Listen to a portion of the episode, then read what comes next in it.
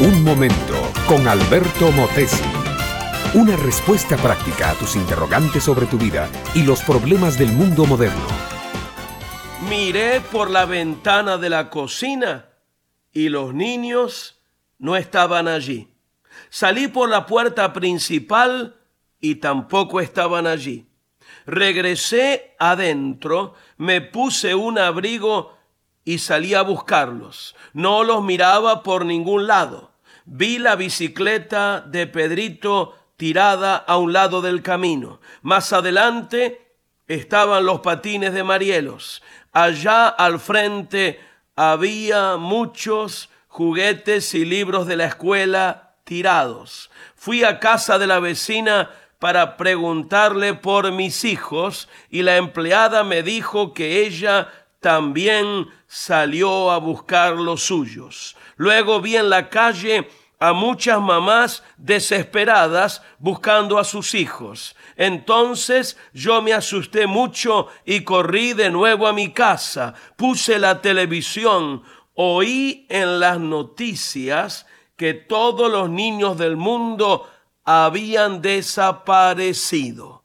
Allí perdí el control de mí misma y me hundí en mi dolor entre lágrimas y mucho llanto. Mi esposo comenzó a sacudirme, me llamó por mi nombre y me preguntó qué estaba pasando, por qué estaba llorando. Finalmente me di cuenta que todo era un sueño. Me levanté, corrí a la pieza de mis hijos y di gracias a Dios. Los besé y los bendije para que Dios los guardara. Mi amiga, mi amigo, qué sueño terrible el de esta mujer. El mundo se había quedado sin niños.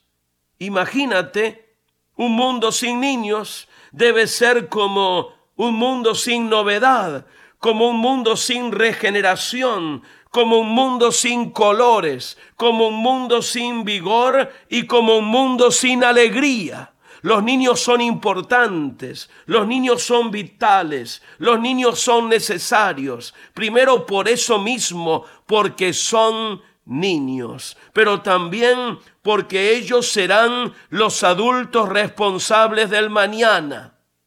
Hubo alguien que creyó mucho en los niños, alguien que se atrevió a formular un postulado tremendo. Dijo que a su reino no entraría nadie que no fuera como un niño. Imagínate él no anda detrás de la astucia del político, de la sabiduría del filósofo, del dinero del rico, de la fuerza del joven o de la influencia de un religioso. No, Él anda detrás de aquellos que en la vida diaria tienen la inocencia, la sencillez, la humildad, la obediencia, la credibilidad, el amor y la ingenuidad de un niño. Pero sabes algo, él sabe que ningún ser humano maduro reúne esas condiciones y características entonces Él mismo provee en cada uno que quiere la capacidad de volver a vivir con las virtudes de la niñez. Sí, mi amiga, mi amigo, Cristo te puede volver a hacer como un niño para que puedas ser parte de su reino de justicia y de amor. Acéptalo ahora como tu Señor y Salvador y volverás a conocer la vida sencilla de un niño. Él recreará en ti la pureza, la belleza y el entusiasmo por la vida.